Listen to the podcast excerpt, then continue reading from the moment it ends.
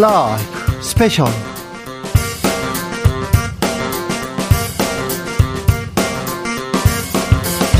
2022년 10월 22일 토요일입니다. 안녕하십니까. 주진우입니다. 토요일 이 시간은 일주일 동안 있었던 가장 중요한 일들 정리해드리는 그런 시간입니다. 시사 1타 강사 두 분 모셨습니다. 양지열 변호사, 박지훈 변호사, 어서오세요. 네, 안녕하세요. 안녕하세요. 지금 이 영상 이 방송 영상으로 만나보실 수 있습니다. 네, 그렇습니다. 지금 바로 유튜브에서 주진우 라이브 검색하시면 영상으로도 만나보실 수 선물도 있습니다. 준비되어 있습니다. 지금 어디서 누구와 함께 이 방송 듣고 계십니까? 카카오톡 플러스 친구에서 주진우 라이브 검색하시고 친구 추가한 다음에 메시지를 보내주시면 됩니다. 네. 세분 추첨해서 선물을 드리겠습니다. 네. 이번 한 주도 뜨겁게 지났습니다. 아우, 뜨거웠는데요. 어, 요즘 세상이, 하, 세상을 어떻게 살아요? 앞날이 안 보여요. 그래가지고 점 보고 법사 찾아가는 사람들이 많아서 그래서 이게 무슨 일이에요? 저희가 도울 김용옥 선생한테 지금 저희가 주역 얘기도 듣고요. 세상 돌아가는 얘기 듣고 있습니다. 음, 여러 얘기들, 뭐, 핵, 핵무장, 뭐, 무력, 이런 얘기도 해주시고요. 지금 정치권에 대한 얘기도 해주셨는데요. 유튜브에서 만나보실 수 있습니다. 매우 재밌고요. 아유, 아, 이 시대를 대표하는 철학자가 이렇게 콕콕 집어줍니다. 도올 김용옥 선생님 그 주진우 라이브 방영됐던 거 이번에 특강 2회차였는데요. 네, 1회차, 2회차 너무 재밌습니다. 한번 보시면요. 피가 되고 살이 됩니다. 주진우 라이브 스페셜 본격적으로 시작해 보겠습니다. 어, 정치권은요. 아우, 국민들이 어떻게 사는지 민생은 어떻게 되는지 그런 거는 별로 생각이 없는 것 같아요. 국민의힘 전당대 분위기 달아오릅니다. 전당대 그냥 뭐 이제 레이스 시작됐습니다. 그래서 황교안 전 총리 달려 나가고 있고요. 아, 유력 후보인 나경원 전 의원은 자꾸 명패를 쌓아갑니다. 그 명함들이 늘어나는데 이건 어떤 영향이 있는지 만나봤습니다. 지금 이 시점에 왜 당대표 황교안이야 합니까? 지금 나라가 위기입니다. 네. 정권 교체는 이루어졌지만 네. 지금 민주당이 국회를 장악하고 있지 않습니까? 예. 법원을 장악하고 있지 않습니까? 법원을 장악했습니까? 지금 뭐 김명수 대법관은 네. 전에 이제. 문재인 대통령 대법원장은 문재인 대통령이 임명한 사람이죠. 그렇죠. 그리고 그냥 뭐 말 문바 같았었어요. 바뀌지 않았습니다. 지금도 사법 정의가 제대로 세워 있지 않습니다.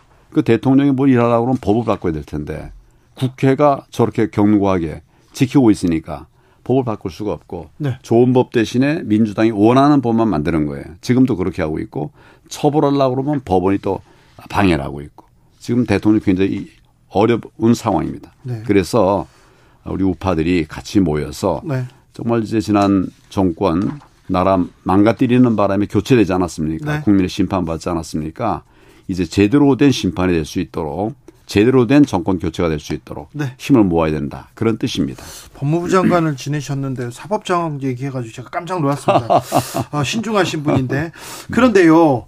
어, 사실 여권 사정 그리 녹록지 않습니다. 정권 교체를 했는데 딱히 뭘 잘하는지를 모르겠어요. 능력을 숨기고 있고 계속 지지율도 지지부진하고 왜 그렇습니까? 원인 어떻게 진단하시는지요? 지금 대통령이나 네. 새 정부가 네. 정치를 오래 한 사람들이 아니지 않습니까? 그런 측면에서 네. 시간이 좀 필요하다고 봅니다. 그렇습니까? 생각이 바른 분들이고 또 각 영역에서 역량이 있는 분들이 모였기 때문에 좀 시간이 지나면 정리가 되리라고 생각합니다. 시간을 얼마나 줘야 됩니까? 첫 도전에 네. 저도 실패했습니다. 예. 아, 그런데 결과적으로 시간이 지나고 나면 이제 어느 정도 추스려지는 거죠. 그것 때문에 이제 에, 어떻게 보면 대통령에게 유예기간도 주는 거고. 예? 뭐 제가 볼 때는 막 1년, 1년 반이면 이제 새 정부가 정상화된다. 이런 생각을 합니다. 1년, 1년 반이요. 아, 지금껏 사실은, 음, 대통령이 일, 일하는데 여당 내 갈등, 이준석 전 대표를 비롯한 여, 여당 내 갈등 상황이 이거, 이거 뭐 하는 거냐. 국민들은 진짜 이거 뭐 하고 있지. 그런 생각 많이 했거든요. 여당. 예. 여당이 지금 갈등 상황에 빠져가지고 일을 안 하고 있었어요. 어, 야당은 갈등이 없나요? 야당도 갈등이 있죠. 그런데 이준석 전 대표와 윤석열 정부와의 윤핵관과의 이런 갈등처럼 직접적인 공격 이런 거는 좀 그러니까 이제 우리 당에 대해서 네. 어, 어떻게 보면 뭐 관심을 가지고 보시니까 네. 그리고 또 이제 우리는 사실 공격 잘 못하고 좌파는 공격을 잘합니다. 그래서 그런 측면에서 부족함도 있었겠죠. 네.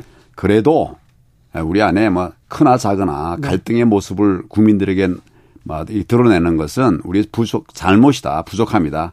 이런 생각을 합니다. 그렇지만 네. 이제 시작됐으니까 네. 조금 더 기다려 봐 주시죠. 뭐. 네. 아직 국민들은 불안해하고 있습니다. 1년 반 기다려야 됩니까? 저도 힘을 보태고 네. 지난번에 경선에 나왔던 이런 후보들도 힘을 보태고 네. 또 우리 국민들도 마음을 같이 해주시면 예, 우리가 바라던 나라.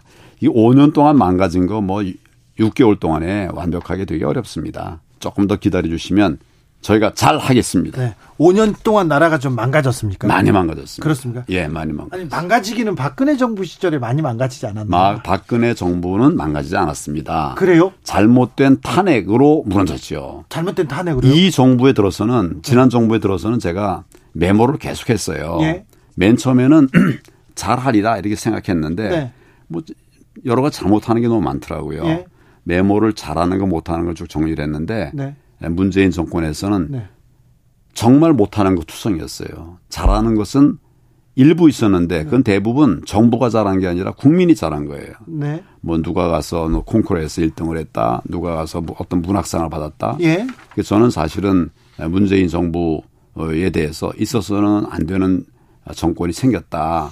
그런 생각입니다. 그래서 제가 정권 교체를 얘기했고 예. 지난 정부가 미완으로 끝났지만 지난 정부는 개혁 정부였습니다. 지지난 정부죠 벌써. 자, 박근혜 정부가 개혁 정부였다고요? 아, 개혁 정부죠. 아니 국정농단이 있었잖아요. 국정농단에 더 씌우가 있었죠. 더 그런데? 실제로 우리 박근혜 정부 제가 이제 장관으로 들어가서 보니까 장관하고 총리하고 저 대통령 그러니까 권한대행까지 장관으로 하셨습니다. 딱 보니까 박근혜 대통령 정부의 네. 정책은 다 개혁이에요. 첫째는 4대 구조 개혁. 4대 구조개혁이라는 게 뭐 공공개혁 또 뭐 교육개혁인데 각각의 아젠다마다 적게는 7, 80, 아, 50, 4, 50개, 많게는 7, 80개의 과제가 있었어요. 네. 예를 들면 공무원 연금 개혁 같은 거 했습니다. 네. 큰 덩어리 둘째 개혁은 규제를 다 없앴어요. 규제를 규제 제로의 나라를 만들어 보려고 노력을 했어요. 제가 전국 다니면서 했고 셋째 또 하나의 정책은 뭐냐면 어 아까 그 규제에 관한 손톱 가시 뽑기라는 말로도 유명하지요. 세 번째 아젠다는 비정상의 정상화. 네. 나라가 많이 비정상화돼서 그걸 바로잡기 위해서 애를 썼습니다. 이게 마지막에 탄핵으로 이게 에, 일찍 끝나면서 네. 정리가 안 됐지만은 이건 아마 역사가 판단할 거예요. 어, 명패가 쌓여가는 나경원 그런데 이분이 나경원 어, 나경원은 어, 유력한 국민의힘 당권 주자이기도 합니다. 그죠? 뭐 많은 분들이 그렇게 말씀들 하시더라고요. 뭐 여론조사에서도 네, 계속 이렇게 앞서 달리는 것으로 보이는데 그런데 유력한 당권 주자 나경원한테 자꾸 자리를 주는 게 이번에는 쉬어라 이런 그 메시지입니까? 윤 대통령이 그렇게 그림 그리는 겁니까? 뭐 특별히 거기에 대해서 아직 말씀 주신 적은 없으시고요. 네. 대통령께서. 네. 어, 저희가 이제 당권 이야기 많이 하는데 네. 전당대회가 언제 할지는 잘 모르겠어요, 지금. 네. 그래서 비대위가 얼마나 갈지. 그래서 그런 거하고도 좀, 음, 뭐, 다 관련이 있지 않을까, 이렇게 봅니다. 그래서 일단, 뭐, 중요한 아젠다를, 뭐, 방향이라도 좀 챙기고, 네. 어, 할, 일을 할 수 있는 한 일을 하는 게 맞지 않나 해서 일을 하기로 했습니다. 저 윤석열 대통령이 만났을 때 이렇게 만났을 때 당권 나오지 마세요 그런 얘기 안 했죠? 당연히 안 하시죠. 당권 얘기는 하나도 안 했습니까? 네, 이야기 안 했습니다. 지금 네. 나경원 대사님 지금 고민하고 계시죠? 어, 아직 저는 사실 그래요. 뭐 전당대회 시기가 결정 안 됐는데 네. 그 고, 고민을 미리 당겨서 할 필요 있나 이런 생각이 듭니다. 시기가 저, 네 시기가 정해지면 바로 그때 고민 시작합니까? 어, 왜냐하면 우리가 전당대회 시기에 따라서 네. 그때 필요한 리더십이 또 어, 다를 수 있거든요. 네. 그래서 네, 조금 더 지켜보고 있습니다. 조금 지켜볼까요? 네, 예. 아무튼 저출산 어, 비, 부위원장 그리고 환경 대사 기후 환경 대사하고 지금 어, 당권에 도전하는 거하고는 전혀 관련이 없죠. 뭐 두 자리 다 굉장히 중요한 아젠다이고 저도 열심히 챙기겠지만 비상근이다. 그래서 좀 뭐 좀 자유롭다 이런 네. 말씀을 드립니다. 비상근이다, 자유롭다, 준비돼 있다 이렇게 저는 들립니다. 네. 자, 준비된 까지를 네, 준비된 당권 주자 나경원 얘기를 듣. 유- 근데요, 지금 당권에서 유승민 얘기가 계속 나옵니다. 유승민, 유승민 얘기하는데 유승민 견제를 계속 하는데 그러다가 유승민 바람이 좀 커지는 것 같아요. 어떻게 보고 계십니까? 글쎄, 뭐 자꾸 이제 이렇게 각을 세워서 자꾸 쓰다 보니까 그렇게 되겠죠. 근데 그죠? 뭐 유승민 전 의원님께서도 도전하실 것 같기도 한데요. 네. 우리가 뭐 우리 총선이 승리해야지 정권 교체가 저는 완성된다고 보거든요. 네. 그래서 총선 승리에 어떤 당 대표가 좋을 것이냐에 대해서는 많은 당원들과 또 우리 저희 국민의힘을 지지하는 국민들께서 더 많은 고민들을 하시고 그 사이에 이렇게 어떤 당 대표의 모습이 그려지지 않을까 이렇게 생각합니다. 전대 룰은 어떻게 해야 됩니까? 바꿔야 됩니까? 어, 이제 우리가 좀 일반 국민 여론조사를 너무 많이 포함시키는 것 아니냐 이런 논란들은 좀 있죠. 근데 저는 국민 여론조사를 포함시키는 비율도 문제일 수도 있겠지만 비율보다도 더 큰 것은 이제 우리가 어 작년에는 이 국민의힘 지지층이 아닌 민주당 지지층을 제외했습니다. 네. 그런데 때로는 이것이 늘 논란이 되는데 역선택 항상 논란, 논란이죠. 예, 뭐 역선택이 아니라 그건 민주당의 선택이죠. 그래요? 예, 민 아까 민주당을 좋아하는 분들은 선택을 아무래도 민주당에 좀 만만한 당 대표 뽑지 않을까요? 또는 뭐 그래서 민주당의 선택에 어, 맡기는 것은 맞지 않다. 그래서 그런 부분의 어, 룰 조정은 반드시 필요하다. 다만 여론조사 비율을 높이느냐 낮추느냐에 대해서는 뭐 조금 더 신중하게 검토해도 된다 이렇게 생각합니다. 지금 유승민 후보가 유승민 후보가 여론조사에서 조금 어 강세를 보이고 있는데 이거 이 부분도 민주당의 선택이 조금 음 포함됐다고 보십니까? 아무래도 지금 우리 당 지지율, 민주당 지지율 이렇게 보면요. 우리 당의 지지율이 압도적으로 높은 상황이 아니고 네. 또 때로는 우리 당 지지율이 민주당 지지율보다 낮게 나오는 경우도 있더라고요. 예. 그렇다면 100명의 국민들에게 조사를 할 때 민주당 지지자들이 더 많이 포함된다고 볼 수 있고요. 네. 그렇다면 그 결과는 민주당 지지자들에 따라서 상당히 모양이 바뀌는 모양이 될 수 있다 이런 말씀을 드릴 수 있죠. 네. 당 대표는 결국 친윤계가 유리합니까? 글쎄요, 뭐 윤심이 작동하냐 안 하냐 이런 말씀들 하시는데요. 네. 저는 어찌됐든 대통령 뭐 총선 성공이나 이런 거에 가장 중요한 거는 역시 대통령의 성공이라고 생각을 하고요. 예. 그거는 우리 당의 총선 승리뿐만 아니라 국가적으로 또 국민에게도 어, 필요한 일이라고 생각을 하는데요. 그럼 대통령의 성공을 어떻게 만들 것이냐에 있어서 어, 당 대표가 대통령과 각을 세우는 모양은 적어도 안 좋지 않을까 이렇게 생각을 합니다. 그래요. 유승민 네. 의원이 유승민 전 의원이 요즘 대통령한테 발언 쏟아내고 있고 윤핵관들이 지금 망쳤다 이런 얘기 나오는데 지금 그- 거기에 견제구를 던진 건가요? 어, 지금 뭐 꼭 꼭 그 견제구라기보다 저의 그냥 네. 당 대표 상에 대해서 말씀드립니다. 알겠습니다. 권영세 통일부 장관 당대표 차출론은 어떻게 생각하시는지요? 네. 뭐 여러 가지 가능성을 놓고 우리가 검토해야 되지 않을까 이렇게 봅니다. 어, 여러 가지 가능성. 한동훈 법무부 장관 차출론은요? 뭐 여러 가지 가능성과 여러 가지 상상력은 다, 다, 다 가능하다고 봅니다. 여러 가지 가능성과 상상력은 다 가능한데 나경원 후보가 가장 유력합니까? 그, 저, 여론조사가 좀 잘 나오는 건 사실이고요. 네. 또 그거는 당원들의 마음이 좀 모아진 부분도 있다고 하지만 네. 뭐좀 두고 보시죠. 두고 볼까요? 너무 뭐, 네. 너무 막 네. 여론조사나 뭐 압박하시는 것 같아요. 저출산 고령화 이야기를 좀 물어 여쭤 물어보시나요?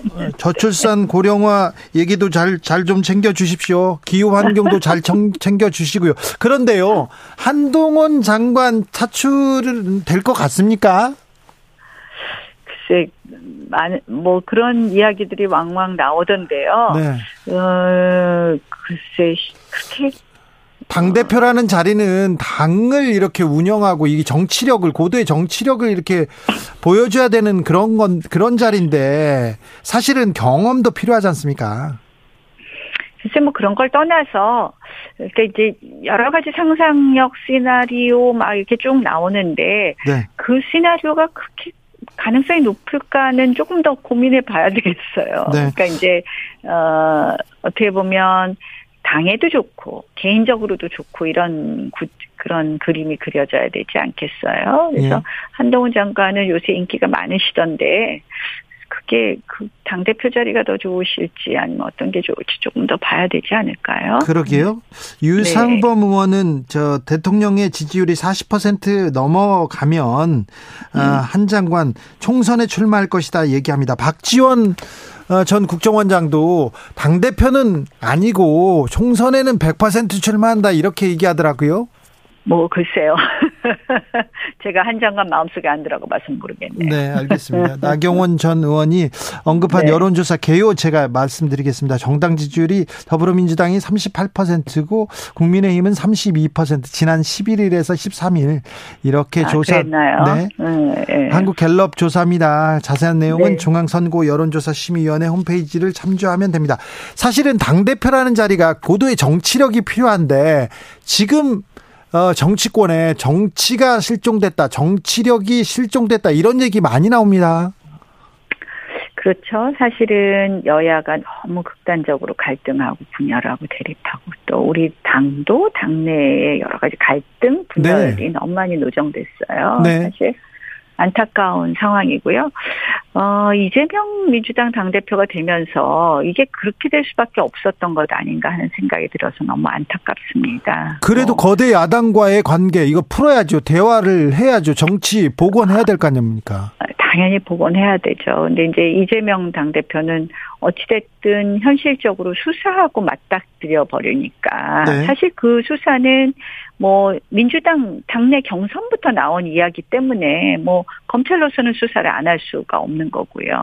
그러다 보니까 이게 더 극단적으로 갈등하고 대립하게 생겨서 참 안타깝습니다. 그렇다고 수사를 그냥 덮을 수만은 또 없잖아요. 네. 그래서 참 그런 점이 아 이재명 당대표가 되면서 어떻게 보면 예견됐던 것 아닌가 그래서 안타깝게 생각하고 이런 부분이 좀 정리가 돼야지 여야 좀 더 논의가 어, 또는 어, 대화가 좀 더 가능하지 않을까 이런 생각도 해봅니다. 주진우 라이브. 국민의힘 당권 레이스 본격적으로 시작됐습니다. 황교안 전 국무총리 그리고 나경원 전 의원 지금 음, 좀 들썩거립니다. 달려나가기 시작하는데요. 황교안 전 총리는 아직도 부정선거 얘기를 저 하시더라고요. 아직 좀 오래된 2020년도 4월에 있었던 선거인데요. 그 선거를 지금 아직 부정선거가 있다. 실제로 많은 증거들을 갖고 있다. 네, 계속 주장해요. 보여줄 수 있다라고 얘기를 하긴 그럼 합니다. 지난 대선도 부정선거였습니까? 그랬던데 뭐 말을 꼬리를 또 네. 흐리더라고요. 아니 황교안 총리 이 총리 이전에 사실 거슬러 가면 법무부 법무사. 장관이었고요. 검사요. 공안 검사였습니다. 공안 전문가를 자처했던 분인데 그런 분의 입에서 계속해서 이런 얘기가 나오니까 들으면서도 이게 정치적으로 바뀌어서 저런 식의 수사를 일부러 하시는 건지 아니면 진짜 그분이 생각하시기에는 뭔가 어떤 증거가 있다고 주장을 하시는 건지 참 곤혹스러워요. 예. 사실 저는. 확신을 갖고 있는 것 같고요. 근데 이제 공감되거든요. 아마 본인도 뭐 얘기하지만 뭐 민경욱 의원 정도 그 네. 공감을 하고 있는 게 아닌가. 글쎄요, 뭐 거의 없다고 봐야 될 것 같아요. 신념인 것 같아요. 예, 그래서. 이 앞으로 이제 전당대회를 하게 되면 좀 출마 선언을 했기 때문에 뭐 나오겠죠. 나오게 나오지만 저는 오히려 이 부정선거나 이런 부분들이 나중에 좀 걸림돌이 되지 않을까 생각이 듭니다. 근데 황교안 전 총리 사실은 보수에 적통을 가지고 있다 이렇게 생각하는 사람들 많고요. 어. 아, 특별히 아스팔트 우파한테는 굉장한 지지를 받고 있어요. 뭐 아스팔트 우파라는 표현을 아니 요즘은. 요즘은요. 예. 요즘은 태극기 세력 예. 그좀 약간 급 급진이 급진 강한 강한 목소리를 내는 네. 분들 뭐 이런 식으로 그런 분들이 하죠. 다시 지금 그러니까 다시 괜찮은 시대가 온 것 같아요. 그러니까 윤석열 대통령에게서 그 원인은 찾아야겠죠. 사실은 최근에 이제 좀 강경한 말씀들을 내뱉고 또 뭐 김문수 새롭게 이제 이은재, 어, 이은재 이런 분들이 등용이 되면서 아 그렇다라고 한다라면 대통령이 바라보고 있는 시대관 내지는 정치 상황에 대해서 어디에 무게가 있는가라고 생각들 하실 수 있잖아요. 네. 그러면 그분들 입장에서는 그러면 윤석열 대통령 다음은 누굴까라고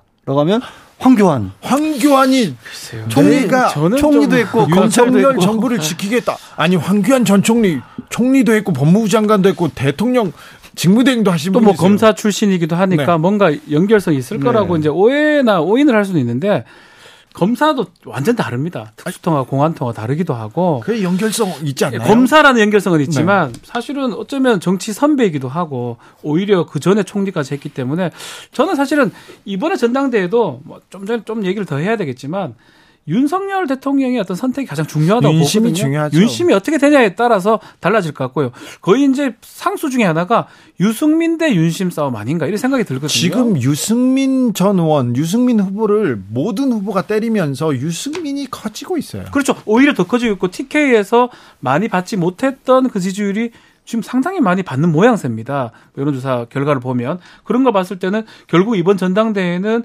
결국은 유승민 대 누가 윤심을 얻고 이제 나오느냐.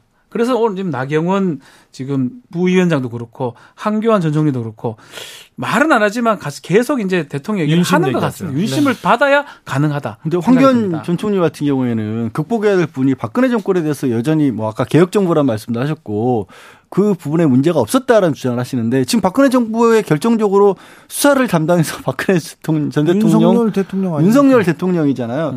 그렇게 놓고 본다라면 사실 황교안 전 총리의 선택지가 참 묘해지는 거예요. 그러니까 유승민 전 의원에 대해서만큼은 윤석열 대통령이 뭐 이렇게 좋지 않게 보고 있다라는 건 거의 명백하지 않습니까? 지난 경기지사 때도 굳이 사실은 이제 김은혜 현재 홍보수석을 거기에 공천한 것도 윤석열 윤심이 작용한 게 아니냐라는 얘기가 있을 아, 만큼 작용했죠. 뭐 그렇게 봐야겠죠. 사실 네. 다들 그렇게 보고 있으니까. 그럼 황교안 전 총리가 선택지를 확실하게 잡아야 되는데 지금 선택지가 이상한 거예요. 이게 유승민 의원에 대해서 반대를 하지만 그렇다고 윤석열 대통령 쪽으로 확실하게 가기도 어렵고 그래서 다시 박근혜 전 대통령을 끄집어내는 게 아닌가. 그러다 보니까 부동산 국도 계속 얘기를 하고 있는 거고 그때가 성공한 정부였다. 왜? 그때 본인이 총리 맡았을까. 근데 그렇게 해서 현재 국민의힘 지지하는 보수적인 분들을 그- 많이 끌어모을 수 있을까? 저도 그렇게는 봐요. 부위원장도 마찬가지 본인은 이제 비상근이고 하니까 자유롭다고 얘기해요. 자유롭을까요? 지금은 몰라도 어느 순간에 이제 전당대 레이스가 이제 본격화된다면 이 자리 부총리급이에요. 예. 이 자리에 있는 사람이 나온다는 게 맞냐라는 얘기가 분명히 나올 거고요. 그렇다면 실제로는 만만치 않은 상황이에요. 왜- 본인의 마음하고 달라질 수왜 있다라는 지금 거죠. 저출산 고령사회 부위원장 기후환경대사를 왜 지금 임명했을까요? 그러니까요. 이게 뭐 전당대 연관성이 없다고 할 수 없는 거거든요. 이게 달래기용일까요? 아니면은 명함을 쌓아주는 걸까요? 아, 그런데 어떻게 보세요? 자, 저는-. 자, 박지훈 어떻게 보세요? 저는 그래서 결국 전당대 시기도 중요한데 시기 이게 계속 나오고 있잖아요.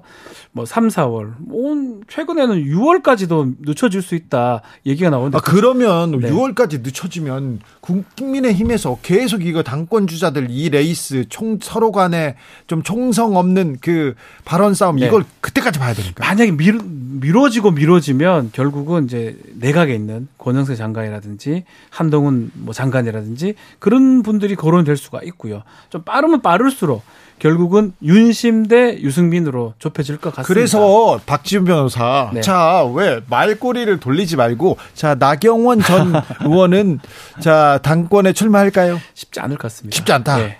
변호사. 자의반 타의반으로 하기 어려워요. 본인이 원한다가 되는 것도 아니고요. 저는 아까 말씀드린 표현을 쓰자면 달래기용이라고 봅니다. 그러니까 이런 정도의 자리를 맡겨서 더 이상 움직이지 마라라는 아유 나오지 마 옆에 있어 것 이렇게 쉬어 예, 쉬어. 그러고요. 뭐 윤석열 대통령 기존에 뭐 민주당과 뭐 협치도 뭐 안 되고 있고 불신하고 있는 부분 이 상당히 많이 보이는데 국민의힘의 그 여의도 정치권하고도 거리가 많이 있잖아요. 네. 그러니까 기성 정치권 전체와 어찌 보면 거리를 두고 있다라고 볼수 있기 때문에 한편으로 저도 박준 변호사 이게 공감을 하는 게 다른 것보다 전당대회를 빨리 서두르진 않을 것 같아요. 오히려 본인의 마음에 두고 있는 누군가 어떤 사람들이 좀 판을 바꿀 수 있게 성장할 시간을 좀 주지 않을까 싶어요. 그럼 시간을 주면 사실 민생 챙겨야 되는데 음. 민생 오는데 민생 어디서 나온 지 오래됐잖아요, 어차피. 있죠. 결국 비대위로 비대위로 몇 달을 가야 한다는 모습이 이제 그려질 것 같고요. 지금 그러면 윤석열 정부는 정부 그리고 저 국민의힘에서는 지금 비대위 좀 잘 가고 있다 이대로 그냥 가면 좀 된다. 가고 있다기보다는 이두 달 세 달 전까지 너무 힘들었잖아요. 비대위가 가처분에 휘말리면서 없어지기도 하고 막 그런 어떤 위기 상황이었기 때문에 아마 비대위로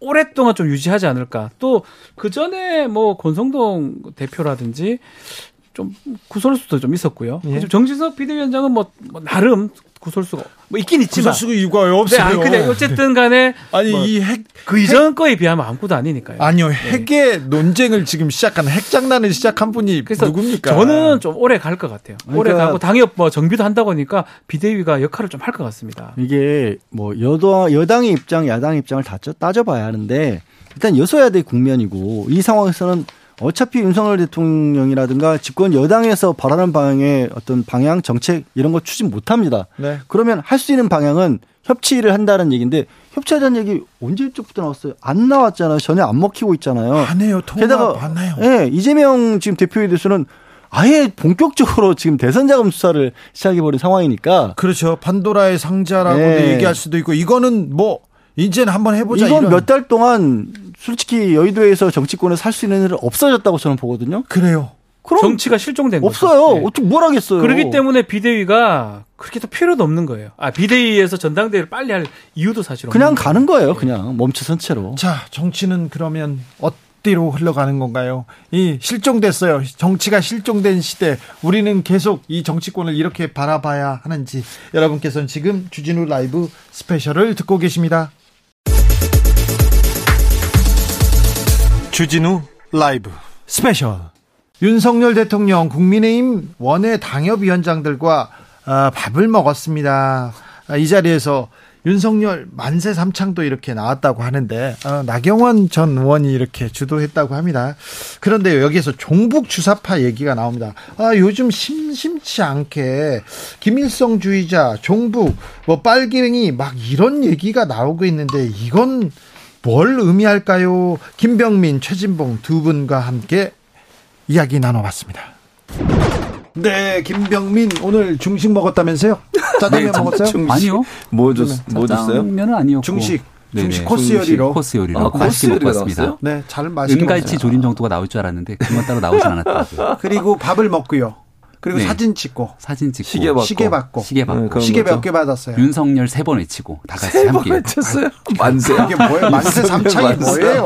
아니 나경원 좀 전에 인터뷰했잖아요. 예, 나경원 전 원내대표가 그 발언을 하는데 우리 다 같이 한번 연호 좀 해보자 하니까 뭐 다 기분 좋게 연호도 하고. 오늘 그 그러면 나경원 음. 전 의원이 연호를 한 거예요? 그렇죠. 어. 네. 분위기를 딱 이끌어내고. 거기도 원외위원장으로 오신 거예요? 어, 원외위원장이죠. 아, 서울에. 그렇구나. 그러니까 헤드 테이블이라고 하는 곳이 있는데 네. 여기 이제 각 그 서울, 경기 뭐 지역별로 대표로 한 명씩 앉았는데 거기 나경원 전 원내대표가 앉았고 아, 나경원 전 의원이 하, 좀 중간에 있는 것처럼 이렇게 보이던데 또 그 앞에서 가서 만세 삼창합시다 이렇게 했군요. 아, 만삼창이 아니고요. 그 자리는 오늘 천하람 변호사, 네, 김병민 네, 김재섭 뭐 비대위원 전 위원 다 이렇게 나와서 다 윤석열 대통령과 함께 아주 화기애애하게 사진도 찍고 즐거웠습니다. 화기애애하게 찍었는데 나중에 네. 종북 주사파 얘기만 남았어요. 아이고, 그런 건 아니고요. 거, 그런데 기사 못 보셨죠? 주, 안 봤어요.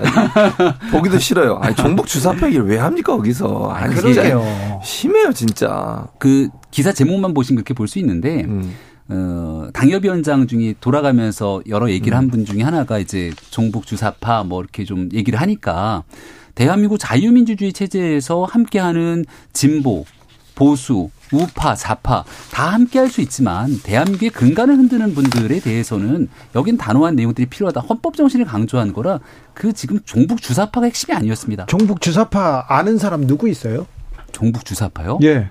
글쎄요. 저는 잘 모르겠는데. 모르겠죠. 근데 그 얘기를 하고 문제를 제기하니까 아니 거기에 대해서는 당연히 지금 엄중한 시기에서 대한민국 헌법 체제를 부인하는 사람들에 대해서는 문제 제기를 하고 진보, 보수, 우파, 좌파 다 같이 함께 협치할 수 있음을 강조했던 내용이었습니다. 그러니까 원외위원장 모였는데 왜 그런 얘기를 하냐고요. 그냥 열심히 하겠습니다. 그리고 당을 어떻게 잘 이끌어갈까. 그리고 총선 준비 어떻게 할까. 이런 얘기만 하면 되지. 아, 왜 해요? 총선 얘기는 대통령이 하면 안 되고요. 아, 그러니까 예를 네. 들면 당에 어쨌든 그러니까 당협위원장 모아놓고 제가 볼 때는 뭐 겉으로 얘기할 수는 없지만 어쨌든 총선을 대비하고 모인 건 맞잖아요. 아유, 조직 아니, 잘 총선이 강화하고. 1년 반이나 아니, 남았는데 그러니까, 제가 속으로 그렇다는 말씀을 드리는 것이고요. 근데 그 자리가 예. 제 말은 격려하고 이런 자리인데 거기서 종북 주사파가 왜 나오냐는 거죠. 일단 확실한 건 오늘 자리에서 김용 체포에 관한 얘기들은 나오진 않았는데요. 네. 네. 알겠어요. 조금 이따 할게요. 뜨겁더라고요. 네. 조현수님께서 나경원 만세 삼창은 고급 정보입니다. 얘기하시고요. 아니, 700 만삼천이 아니라니까요. 7007님께서 최진봉 교수님 코스는 제가 이렇게 코스 요리는 아, 제가 감사합니다. 사줄게요. 얘기합니다. 김병민 비대위원 하나 네. 물어볼게요. 저 후보 시절에 윤석열 후보 시절에 대선을 같이 치르고 가장 가까운 자리에서 치렀기 때문에 음. 좀 후보 시절에 그러니까 선거 치를 때도 종북 주사파 얘기를 종종 했잖아요. 글쎄 저 기억에는 그렇게 많이 나진 않습니다만 그래 그래서 공정, 정의 그런 또 얘기만 많이 했어요. 함께하는 근데 왜 예. 요, 요즘 종북 주사파 얘기 많이 할까요? 대통령의 언급에서 그런 내용이 많이 나왔나요? 아니 좀그 기억나진 않는데. 자 여권에서 나오잖아요. 아니, 여권 얘기에 몇몇 사람들이 얘기인 건데 북한 얘기가 최근에 나올 수밖에 없었던 이유 중에 하나는 워낙이나 이 대북 결의, 대북 제재를 위반하고 있는 각종 도발들이 심화되고 있기 때문에 이 북한 문제에 관한 국민들의 걱정에 관련된 얘기에서 파생돼서 나왔던 일부 얘기지 그 얘기가 주보다는 오히려 최근 들어서 이재명 대표를 관련된 수사에 대한 내용들 아, 그 이게 더 얘기 조금 국민적 한다니까요. 계속 드리블을. 예, 오프사이드예요, 오프사이드. 아, 종북 주사파 얘기를 네. 본래 네. 검사 윤석열은 거의 한 적이 안 없답니다. 어. 근데 아니 제가 볼 때는 사실은 이제 그 종북 주사파 문제 관련해서는 그 뭐 586 세대란지 이런 분들에 대해서 그렇게 이제 이미지화 하는 부분들이 있었어요. 그리고 최근에 들어서는 더더욱 김문수 지금 위원장을 포함해서 여러 몇 분들이 또 심지어는 비대위원장도 거기에 또 숟가락 얹으셔가지고 같이 또 얘기를 하시잖아요. 그렇죠. 그건 정말 부적절하다고 생각해요. 그게 그런 이미지나 그런 프레임 가지고 현재 이런 그 국민의힘이나 아니면 그 대통령실의 어떤 지지율 낮은 걸 타개하겠다고 생각하는 건 정말 순진한 생각이란 들고 생각이 들고요. 정책적 부분에 얘기를 해야지 종북 주사파가 어디 있습니까? 저는 뭐 물론 예전에 뭐 주사파를 추종했던 분이 있을 수 있다고 봐요. 근데 그럼 제, 지금 현재 뭐 국회의원이 좀 우리 민주당 국회의원 중에 누가 종북이 어디가 있습니까? 북한에서 비판의 입장을 갖고 있지. 저도 마찬가지고. 근데 자꾸 이런 프레임 가지고 예전에 그 색깔론이라고 하는 것을 다시 부활시키려고 하는 것은 우리의 정치를 또 후퇴시키는 방법이라고 전적으로 생각합니다. 공감하고요. 네. 그래서 되도 않는 갑자기 뭐 친일 얘기를 꺼내면서 극단적 친일이니 이런 얘기 좀 제발 그만했으면 좋겠고 관련된 내용들을 얼마든지 생산적인 국정감사장을 끌고 가야 되는데 네. 김문수 위원장 앉혀놓고 사실 제일 먼저 그 문제를 꺼냈던 게 민주당의 의원 아닙니까? 그 시간에 80년대 노동운동에 대한 상황, 현재의 시각 이런 노동 문제에 대한 언급을 하고 거기에 대한 검증들을 했으면 훨씬 좋았겠다 생각하죠. 알겠어요. 네. 넘어갈까요? 얘기는 이제 그만했으면 좋겠죠. 그죠? 예, 대장동 네, 네, 얘기로 네. 바로 넘어가겠습니다. 검찰이 이재명 대표의 최측근인 김용 민주원 민주연구원 부원장을 체포했습니다. 그리고 어, 민주연구원 민주당사에 대한 압수수색을 지금 어, 시도하고 있습니다. 민주당에서는 이거는 야당 탄압이라면서 지금 국감을 멈추고 의원들이 다 집결하고 있습니다. 네. 근데 일단은 민주당사에 대한 압수수색은 아니고요. 민주연구원. 그러니까 민주연구원은 개별된 연구기관이지만 당사에 세를 들어서 있기 때문에 당사 안에 있죠. 당사 안에 있다 그래서 당사를 쳐들어간 건 아닌 것이죠. 명확히 말하면 민주연구원에 대한 압색인데 당사 안에 있는 안에 민주연구원인데요. 네, 아니, 연구원이. 그러니까 당사 건물 안에 네. 민주연구원이 음, 있는 것이고 네. 저희도 여기도 연구원이 안에서 세례 들어가 있지만 이거를 이제 여기에 들어간다고 당사를 들어갔다 이렇게 얘기하지는 않죠. 일단 민주연구원이라고 하는 문제에 대해서 들어가고 있는 건데 이 또한 검찰이 그냥 마음대로 갈 수 있는 게 아니라 압수수색 음. 영장에 대한 영장 발부가 나와야 압수 수색이 가능하고 두 번째로 음. 김용 어 지금 부원장인가요? 부원장이 긴급 체포가 됐는데 이 또한 영장 발부가 됐으니까 긴급 체포가 된 것 아닙니까?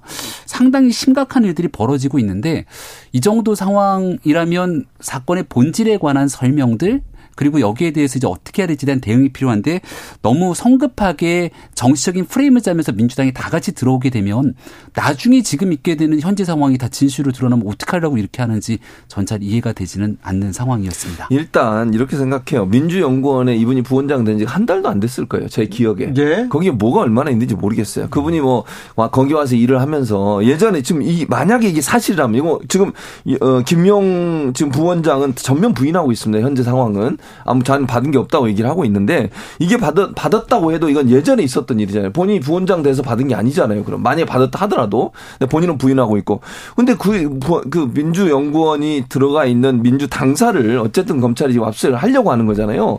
민주당 입장에서는 야당 탄압을 얘기할 수밖에 없죠. 아니 거기에 가서 뭘 찾겠다고 하는지 잘 모르겠고요. 물론 아까 말씀한 압수수색 영장이 다 왔으니까 했으니까 했겠죠. 그것까지 이해를 하겠는데 민주 당사에 대한 이런 전격적인 압수수색은 제가 볼 때는 이건 정말 야당 입장에서는 받아들이기 어려운 부분이라는 말씀 드리고요. 두 번째는 김용 이- 그러니까 지금 부- 부원장이 현재 상황에서 본인이 부인하고 있기 때문에 저는 어느 쪽이 맞는지 모르겠어요. 다만 김의겸 의원하고 법사위에서 어젠가요 질의하는 내용 중에 그 어, 어, 서울중앙지검장하고 질의한 내용 그런 얘기가 있었습니다.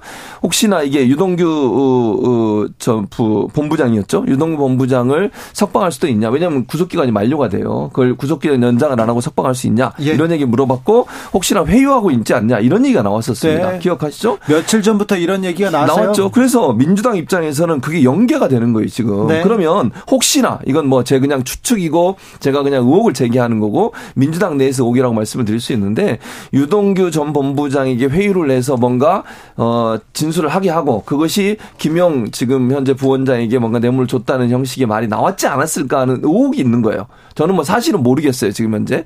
그래서 그런 부분에서 민주당이 의심을 갖고 있기 때문에 네. 이런 정치적인 행보가 검사가 검사들이 검찰이 너무 정치적으로 민주당을 압박하려는 의도가 있지 않나 하는 그런 얘기가 있는 거죠. 아, 최진봉 교수의 이런 추측입니다. 최- 최진봉 음. 교수가 보기에는 너무 좀 강하게 압박하는 거 아니냐 이런 음. 얘기입니다. 김희영 님께서 지금 김용 부원장이요. 부원장 임명된 지가 얼마 되지 않았어요. 10월 4일에 이사회 승인을 거쳐서 11일에 처음에 음, 임명장을 받았습니다. 그래서 8층에 있는 민주연구원에 온 것은 딱 세 번입니다. 11일, 번. 음, 14일, 17일 정규회의 때 3일에 걸쳐서 각각 1시간씩 모두 3시간만 머물다 갔습니다. 이분 최진봉 교수님 제자 아니 아니 뭐 아닌 것 같은데. 왜 이렇게 김용님 더- 더 자세히 이분- 있네요. 이분 여기 뭐 이게 지금. 민주당이 하고 있는 주장이죠. 네. 오늘 어, 압수수색에 대해서 반대하면서 하고 있는 주장인데 일단은 영장이 나왔기 때문에 문제가 있기 때문에 뭘 보이려고 하는 것 같은데요. 그렇다면 민주연구원이라고 하는 공간에 대해선 죄가 있는 사람에 대해 압수수색이 들어가서는 안 되는 성역인가에 대한 궁금증이 생기지 않습니까? 과거 박근혜 전 대통령 수사한다 했을 때 청와대 압수수색 들어가려고 했을 때 청와대 내에서 압수수색을 거부했었던 네. 그때 민주당이 뭐라고 얘기를 했죠? 여기에 대한 성형 문제를 언급하고 엄청나게 난리가 난 적이 있습니다. 아니 얼마 전에 국민의힘 김웅 의원 네. 압수수색 들어왔을 때 네. 국민의힘에서 어떻게 뭐라고 했습니까? 했어요? 거기서 의원실 압수수색 하려고 했을 때 그래요. 그래요라뇨. 이러세요? 어쨌거나 음. 일단 이 사안에 대해서 압수수색에 대한 민주당이 반대를 하고 있는 상황입니다만은 이게 지금 김용 그 부원장 같은 경우가 음. 임명된 지 얼마 안 됐고 세 번밖에 그 자리에 가진 않았다고 하지만 만약의 경우 지금은 불법 정치 자금을 수수한 상황이라고 보고 있는 건데 네. 그 돈에 대한 은닉을 만약 민주연구단이 했을 가능성 여러 가지 내용들을 보면서 검찰이 수사했을 것 아니겠습니까? 네. 상황을 모르기 때문에 이 내용들을 무턱대고 반대하고 네. 무조건적으로 정치 탄압으로 몰고 갔다가는 이제 48시간 이내에 체포했으니까 구속영장을 청구하게 돼 있거든요. 예. 그럼 영장에 대한 내용들 그 이후 수사로 사실이 밝혀지게 된다면 나중에 이게 이재명 대표 혼자만의 문제가 아니라 민주당으로 넘어가는 상황에서는 어떻게 대응할 것인가 민주당도 뭐 고민이 생길 저는 거라고 봅니다. 반대로 생각하면 이런 생각을 해봐요. 만약에 국민의힘이 야당이었고 여의도 연구원의 부원장 이런 문제가 있어서 네. 여의, 어, 국민의 국민의당 당사를 만약에 압수해 간다면 국민의당 의원들이 가만히 있, 아, 국민의힘 의원들이 가만히 있었, 있었을까요? 똑같이 행동했을 거예요. 지금 민주당하고. 국민의힘에서 어, 공수처에서 김웅 의원 압수수색 당시에 음. 이거는 압수수색은 야당 탄압이다 그러면서 김진욱 공수처장을 고발했습니다. 그리고 나서 결과적으로 김웅원에 대해서는 아무것도 나온 것이 없고 그 당시 공수처가 애당초 대통령 선거 후보였던 윤석열 후보를 입건해 버렸거든요. 근데 공수처가 대통령 선거 전에 윤석열 대통령 후보에 대해서 명확하게 밝혀낸 증거 아무것도 나오지 않았던 상태이기 때문에 그 당시에는 당연히 그런 방식이 주장이 가능한데 지금은 면밀하게 체포가 돼 있는 상황이지 않습니까? 체포가 돼 있는 상황 속에서 추가적인 압수수색이 들어가게 되는 내용들이 있기 때문에 그 상황을 아니, 같이 동등하게 아니, 비교하는 건 무리가 그 있다고 그 보는데요. 동등하게 비교할 수밖에 없어요. 그러니까 다른 얘기를 하는 게 아니라 압수수색만 아니, 얘기하는 거예요. 압수수색만. 압수수색. 예. 그러니까요. 압수수색 같은 경우에 지금 말씀하신 영장 발부받아서 갔다고 그랬잖아요. 그때도 공처도 압수수색 영장 발부받아서 간 거예요. 그러니까 압수수색 자체를 막는 것은 똑같은 네. 상황이에요. 그때나 지금이나. 여기 압수수색은 여기까지 네, 네 하고요. 네.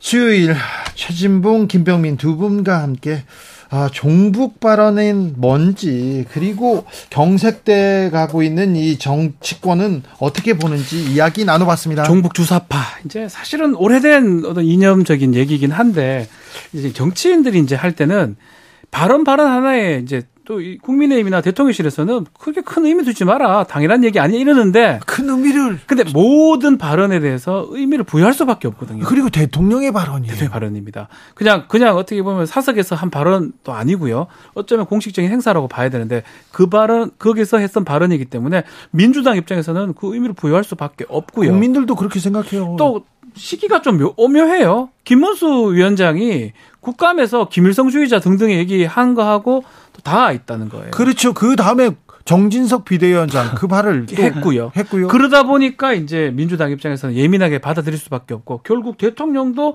종북 주사파, 주사파 이걸 얘기하면서 결국 한 80년, 90년대로 돌아가는 철진한 이념 논쟁으로 가는 거냐라고 예. 지금 되는 거고 결국 이제 그런 맥락 안에는 협체 가능성을 배제한 것 같다고 민주당 생각하는 것 같아요.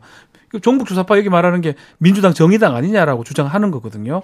그래서 그 발언에 대해서 계속 문제를 삼는 모양새입니다. 근데 협치를 떠나서요. 우리가 정치를 흔히 민의를 대변하는 곳이라고 하지 않습니까? 네. 역할이라고. 근데 민의라고 한다라면 뭐 민심이 어떻게 흐르냐 이런 걸 떠나서요. 세상에 요즘 세상이 어떻게 돌아가고 있는지를 근간으로 해야 되는데 우리 사회에서 이른바 김일성주의라든가 주사파라든가 이런 것들이 현재 우리 사회에서 논란이 되고 있나요? 80년대에 잠깐 일부 운동권에서 나왔던 얘기이고 90년대에 지난 이후로부터는 들러본 적도 없어요. 저 운동권 내에서도 주사파 얘기 나오지 않습니까? 바로 매장됩니다. 아까 그런 그, 얘기를 하는 사람들이 그렇죠. 그게 80년대에 그랬다는 얘기인데 지금 30년이 넘었어요. 근데 이 얘기가 나오면 제가 한 어떤 얘기의 맥락에서 나온다면 누가 그런 얘기를 끊으면 허 요즘도 그런 얘기 나오나요? 라고 넘겨야 될 일인 거예요. 그러니까 네. 제가 이게 대통령실에서요 해명이라고 나온 게 원칙적인 얘기 나온 거 아니냐 종북 주사파는 당연히 같이 못 가는 건 맞지 않느냐라는 그 전제 조건이 종북 주사파라는 집단이란 어떤 존재가 있다는 거잖아요. 그게 더 나빠. 그러니까 이게 있다라는 거 아직도 생각하고 있다라는 거예요. 아니 있을 수는 있는데 한 30명 정도 어디에서 조금 어, 사이비 뭐, 집단처럼 어디 모여 있을 뭐 그럴 수는 그럴 수는 있지만 아까 제가 말씀드린 처음 시작할 때처럼 민이라고 했을 때 그게 우리 사회에 큰 비중을 차지하고 있고 정말로 뭐 밥 먹으면서도 야 그 사람도 심상치 않아 이런 얘기가 나오는 세상이냐고요. 그게 아니라면 뭔가 이게 정치권에서 바라보는 세상이 우리 일반 민의에서 민간인들 사이에서 바라보는 세상과 다른 세상을 얘기하고 있는 거예요. 지금 어, 도월 김영욱 선생은 이 문제를 가지고 이렇게 얘기하더라고요. 어, 외교적 무능을 무력으로 국민한테 겁주고 있다 이렇게 얘기합니다. 핵무장은 말도 안 되는 헛소리다 이 얘기도 하셨는데 종북 주사파 어째 그런지 올드보이들이 다 옵니다. 도로 한국당 되냐 이 얘기도 합니다. 그렇죠. 김문수 이은재 황교안, 나경원 그리고 계속해서 이렇게 과격한 발언을 쏟아내는 사람들이 대통령과 대통령 주변에서 힘을 그게 이제 있어요. 사실 뭐 대통령실 입장대로라면 그냥 원칙적인 얘기를 했다고 하지만 이은재 또 지금 김문수 뭐 한교안 총리 전 총리 아니라 하더라도 임명된 사람들하고 똑같은 집 내 용들을 얘기를 하는 게 되는 그렇잖아요. 거거든요. 그리고 대통령 그 선거 시절 때도 이런 얘기들을 일부 많이 했었습니다. 그랬어요. 예, 그거랑도 지금 되어 있는 거고요. 자, 근데 사실 대통령은 좌에 우에 아니 대통령이 아니라 모두의 대통령 아닙니까? 국민의 대통령인데 어, 저 세력들 나를 반대해? 저 사람들 나쁜 사람들 이렇게 생각하고 아, 우리 지지층 그리고 코어 지지층에 나는 소구할 거야, 소통할 거야 이렇게 생각하고 한쪽만 바라보는 이 정치적 판단 아닌가 이런 생각도 조금 하는 사람들이 있습니다. 우리 쪽이라고 하면 어디를 가르쳐야 할까요? 어느 쪽을 우리 쪽이라고 얘기하는지 저는 그 누구를 바라보고 계시길래 이런 말씀을 하시는지를 모르겠어요, 사실은. 누구 얘기를 듣는지도 모르겠네요. 네, 국민의힘 전체 뭐 내지는 보수를 지지한다고 하는 분들 전체가 지금도 무슨 종북이라든가 이런 걸 생각하고 있다고 저는 보지는 않거든요.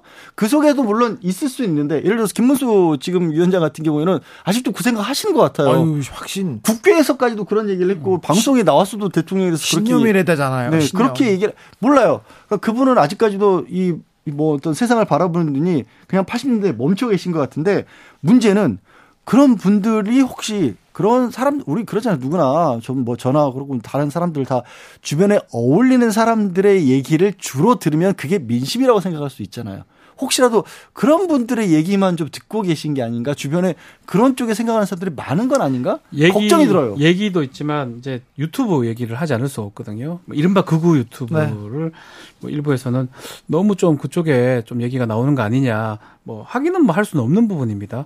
그렇지만 계속 그 맥락으로 지금 가고 있는 상황이고 특히 지금 당사 압수수색을 했습니다. 그렇죠. 이점 예. 짚고 넘어가야 됩니다. 민주당 당사 압수수색을 했는데 민주당 야당에 대한 어, 압수수색 그리고 국정감사 기간이었는데 이거는 전에 없던 일이거든요. 일단은 뭐 그 범죄 자체가 아주 정말 중요한 예를 들어서 뭐 국가 보안 뭐 배- 나- 내란죄라든지 반란죄라든지 뭐 그런 거라면 뭐 당사 압수수색도 가능 할 수도 있겠죠. 중앙 당사 압수수색. 네. 근데 보면 개인의 어떤 범죄예요. 그리고 그 개인이라는 사람 자체가 뭐 한 비상근으로 잠시 있었다고 컴퓨터를 킨지 안 킨지 알 수 없는데 그 컴퓨터를 이 압수영장을 갖고 갔다. 그 부분은 결국 보면 어떤 법 집행의 측면도 있지만 정치적 모습이 좀 있다고 봅니다. 어, 뭐. 그, 그 정치적 모습은 어떤 거냐면 일부 지지하는 분들, 뭐 중도층에서 그런 모습을 지지하진 않을 거예요. 집권하는 측에서 민주당 아니면 야당 제일 야당의 중앙 당사를 압수수색하는 거를 박수 칠 사람은 별로 없거든요. 사실 근데 야당을 압수수색한다 이게 거의 실현되지 않을 가능성이 높은데도 왜 영장까지 이제 주도했을까요? 그거는 결국에 이제 어제 어제 갤럽 같은 경우도 20%대를 못 벗어났죠. 예. 윤석열 대통령. 그리고 뭐 여러 가지 면에서 돌파구를 찾고 있는데 자력으로 무슨 목소리를 내거나 무슨 국회를 통해서 입법을 해서 어떤 개혁 법안이나 이런 걸 만들어서 새로운 것을 보여줄 수는 없잖아요. 그러면 할 수 있는 방법은 다투는 거죠. 다툰다라는 건 야당, 근데 야당 이제- 지지율자들과 다투게 되면 반대쪽에서 결집할 수 있다는 생각을 할 수 있죠. 근데 그거 그 판단이 아닌 한 저는 설명이 안 그러니까 되는 지금 거예요. 제가 그 말씀드리고 싶은 게 결국은 국민들을 뭐 대통령이라면 국민들을 이제 같이 보고 가는데 지금 일부 정도 일부가 아마 야당 당사라도 잘못되면 들어가야 된다라고 생각하시는 분들이 있을 겁니다.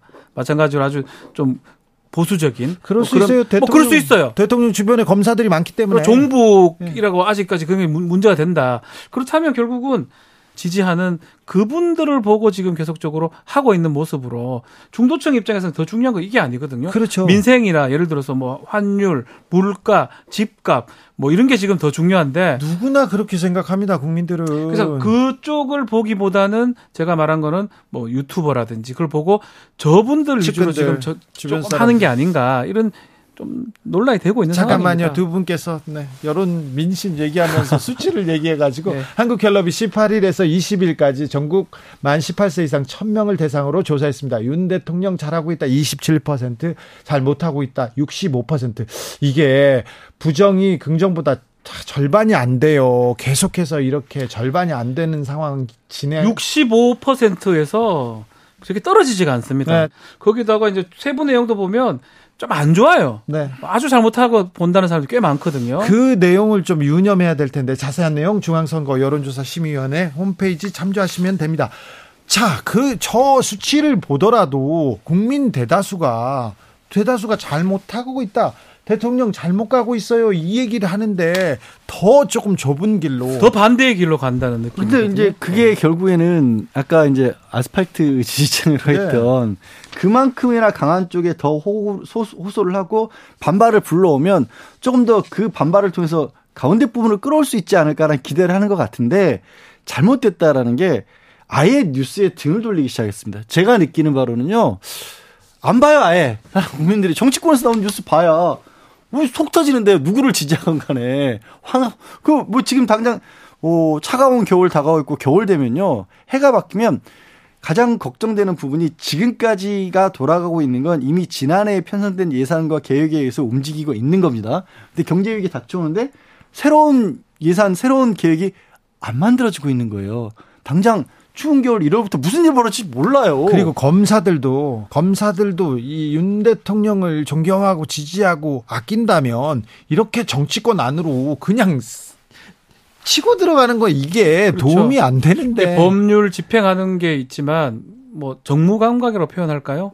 해야 될 시점이 있고 안 해야 될 시점이 있는데 사실은 오해를 살 여지가 있는 거예요. 저는 뭐 법 집행을 할 수는 있다고 봅니다. 예?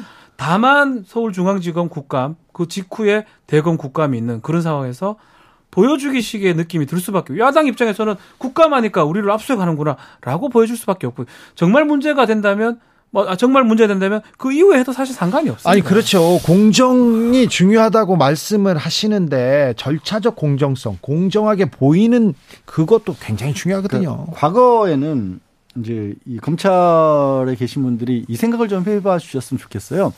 그냥 어떤 식으로든지 법 집행을 하는 곳이다. 엄중하게 저구면하지 않는다라는 얘기를 할 때 그 말이 그래도 호소력을 가졌을 때는 검찰 자체가 독립된 기관이었을 때예요. 근데 지금도 물론 기관은 독립되는데 문제는 국민들이 보기에 대통령이 직전 검찰총장이었고 검사가 지금 정치권을 바로 뛰어들었잖아요. 법무부 장관이 지금 한동안 최측근이었고 그때 당시에 계속해서 이른바 윤석열 라인이라고 꼽혔던 분들이 검찰 내에 있는데 이 상황은 검찰이 아 우리는 정권하고 상관없는. 기관이라는 말을 못 꺼내는 거예요. 더더군다나 사건이 이제 예컨대 김건희 여사 사건 좀 조차 자체가 안 되고 있어요. 네. 엉뚱한 사람을 참고로 불러가지고 하질 않나. 그런 것들을 갖고 과연 국민들이 아 검찰이 독립돼서 제대로 수- 수사하고 있구나 그렇게 생각하지는 않거든요. 여기에 더 나쁜 거는 대통령이 또 출근길에 한마디 합니다. 네. 가이드라인으로 봐야 그렇죠. 됩니다. 이 지난 정권에는 뭐 언론사도 압수수색했는데 그런 얘기를 하면 안 됩니다. 아니 그 얘기를 하면 그러면 정권에 예속했다 예속돼 있다는 겁니까 검찰이 그렇게 물어볼 수밖에 그렇죠. 없잖아요. 그때 당시 또 검찰총장이 본인이세요. 당사자셨는데 왜 이렇게 정치가 실종되고 있는지 왜 정치하는 모습을 안 보여주는 건지 민생은 왜 안 챙기는 것처럼 보이는지 참 답답합니다. 이런 이럴 때일수록 좀 국민한테 다가가고 민생 챙기는 모습을 보여줘야 되는데 아 국민들은 정말 신음 소리가 보이거든요, 들리거든요. 그런데 왜 어루만져 주려고 노력도 안 하는 건지 참 안타까운 현실입니다. 정리했으니 다음 주 신문 일면 한번 어, 예측해 볼까요? 거의 뭐 확실한 것 같은데요. 네. 이재명 대표입니다. 네. 어, 당분간 이재명 대표. 이재명 대표가 특검하자 이렇게 얘기를 네. 했어요. 네. 뭐 특검이라고 해도 검찰 출신이라든가 검찰 관련자들이 들어갈 수밖에 없지만 그래도 최소한의 객관성을 담보하자라는 얘기가 될 수 있고요. 예. 그러니까 그렇게 얘기를 하면 또 안 맞는 명분도 없어질 수 있지 않습니까? 네. 그렇게 해서 저도 마찬가지로 이재명 대표일 것 같아요. 다음 주는. 그래요? 대표에게 계속 나올 겁니다. 네. 그렇겠죠. 네. 아, 이재명 어, 대표에게 마이크와 스포트라이트가 집중되도록 만들어졌어요. 지금 정치적 상황이. 자, 지켜보겠습니다. 자, 한 주 고생 많으셨습니다. 양지열, 박지훈 변호사 감사합니다. 네, 고맙습니다. 네, 고맙습니다. 주진우 라이브 스페셜 여기서 인사드리겠습니다. 저는 다음 주 월요일 오후 5시 5분에 돌아옵니다. 지금까지 주진우였습니다.